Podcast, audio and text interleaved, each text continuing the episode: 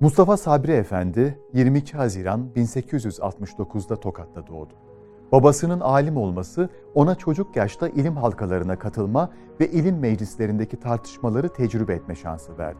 Böyle bir çevrede büyümesi Mustafa Sabri'nin ilim öğrenme konusundaki isteğini arttırdı. İlk eğitimini Tokat'ta gören Mustafa Sabri Efendi 10 yaşında hafızlığını da tamamlayarak daha iyi bir eğitim almak üzere Kayseri'ye gitti. Oğlunun dini ilimleri tahsil etmesini çok isteyen babası Kadı Ahmet Efendi'nin yanı sıra eğitimi için annesi ve abisinin de desteğini gördü.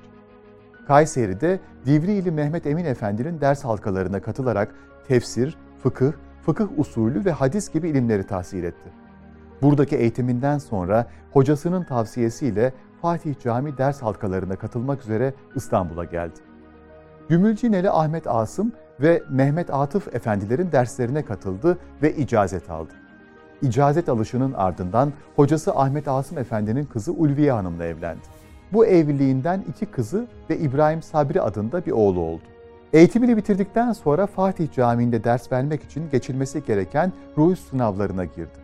Babasının sınava girmesinden hoşlanmayacağını bilen Mustafa Sabri Efendi tereddütte kalsa da abisinin teşvikiyle girmeye karar verdiği sınavı üstün bir başarıyla geçti.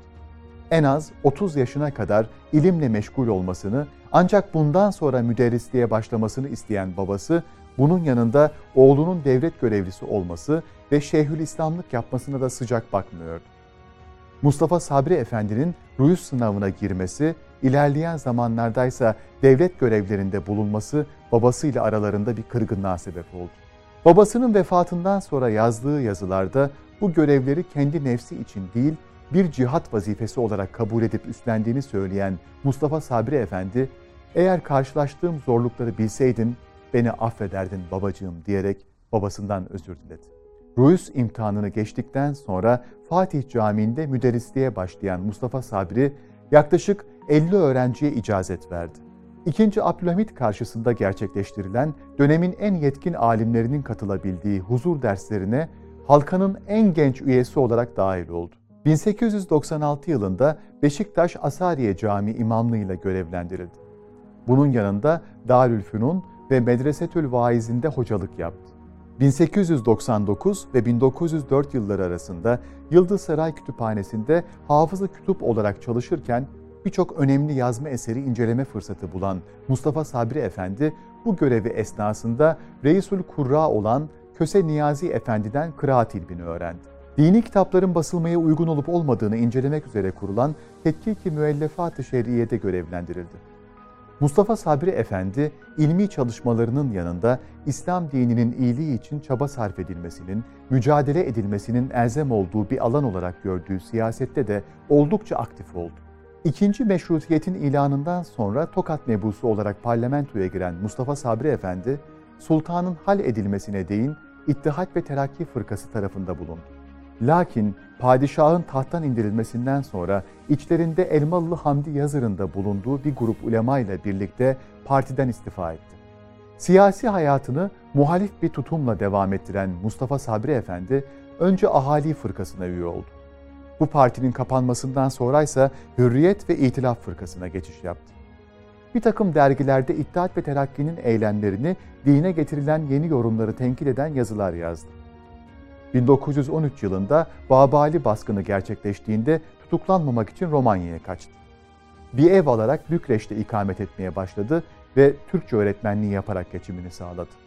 Alman ve Türk orduları mutabakata varıp Romanya'ya girince Mustafa Sabri Efendi tutuklandı. Mapusluğu süresince küçük kağıtlara gizli gizli notlar alarak Yeni İslam Müçtehitlerinin Kıymeti İlmiyesi kitabını yazdı. Musa Carullah'ın gayrimüslimlerin sonsuza kadar cehennemde kalmayacağı görüşünü eleştirdiği bu kitabı Romanya müftüsünün isteği üzerine telif etmişti. Birinci Dünya Savaşı'nın bitmesiyle tekrar özgürlüğüne kavuşan Mustafa Sabri Efendi siyasi hayatına da geri döndü. Hürriyet ve İtilaf Fırkası'nın tekrar açılmasıyla yeniden partiye üye oldu. Damat Ferit Paşa döneminde yaklaşık 8 ay boyunca Şeyhülislamlık yaptı. Sevr Anlaşması için yurt dışına giden damat Ferit'in yokluğunda vekaleten sadrazamlık görevi de yapan Mustafa Sabri Efendi, milli mücadeleye karşı bir konum aldı ve Sultan Vahdettin'e ülke içindeki bu hareketin durdurulması gerektiğine dair tavsiyeler verdi. İstiklal Harbi başarıyla sonuçlandığındaysa ailesini de alarak 1920'de Mısır'a göçtü.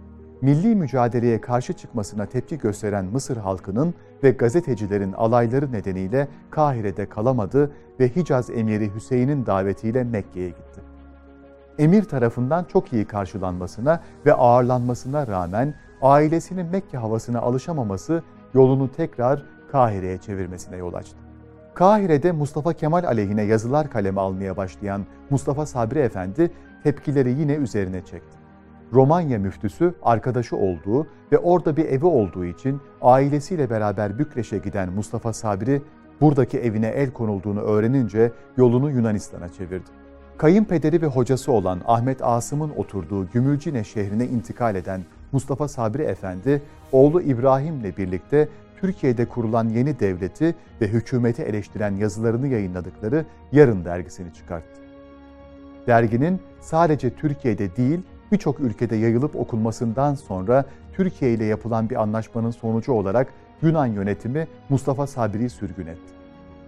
Sadece Hristiyan papazların yaşadığı bir adaya sürülen Mustafa Sabri Efendi vefat etme ihtimalinde kendisinin cenaze işlemlerini münasip bir şekilde yürütebilecek kimsenin olmamasından çok endişe duyarak Müslüman bir ülkeye göç etmek için konsolosluklara başvurdu. Birçok ülkeden red cevabı alsa da Mısır konsolosunun iltica talebini kabul etmesinin üzerine 1932'de ailesiyle birlikte tekrar Mısır'a döndü.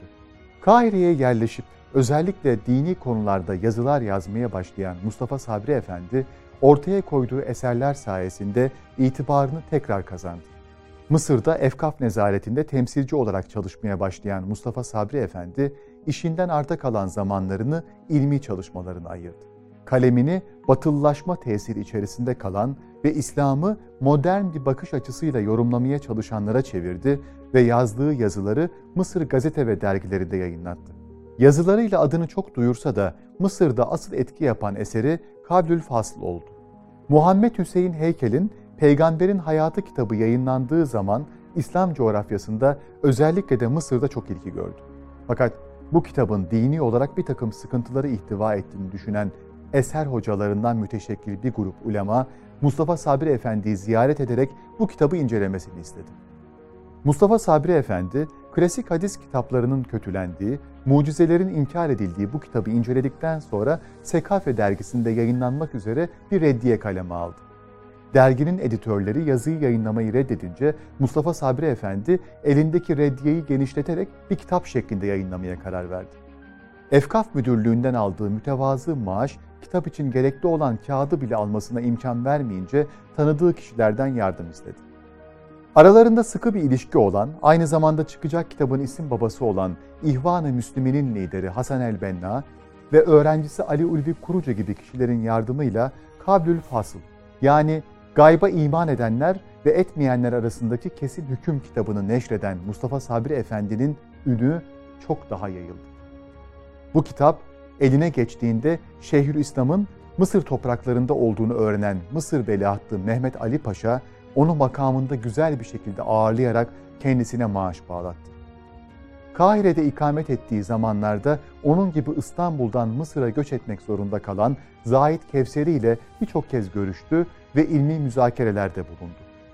Yaşlılıktan titreyen ellerini aldırmadan doğru bildiğini yazan Mustafa Sabri Efendi, kelam, fıkıh felsefe ve siyaseti konu aldığı en önemli eseri olan dört ciltlik büyük kitabı Mevkıful Akıl'da Kahire'de ikamet ederken neşretti. 85 yaşındayken vefat eden Mustafa Sabri Efendi'nin cenazesine devlet adamları ve ulemanın yanı sıra kalabalık bir halk kitlesi de katıldı.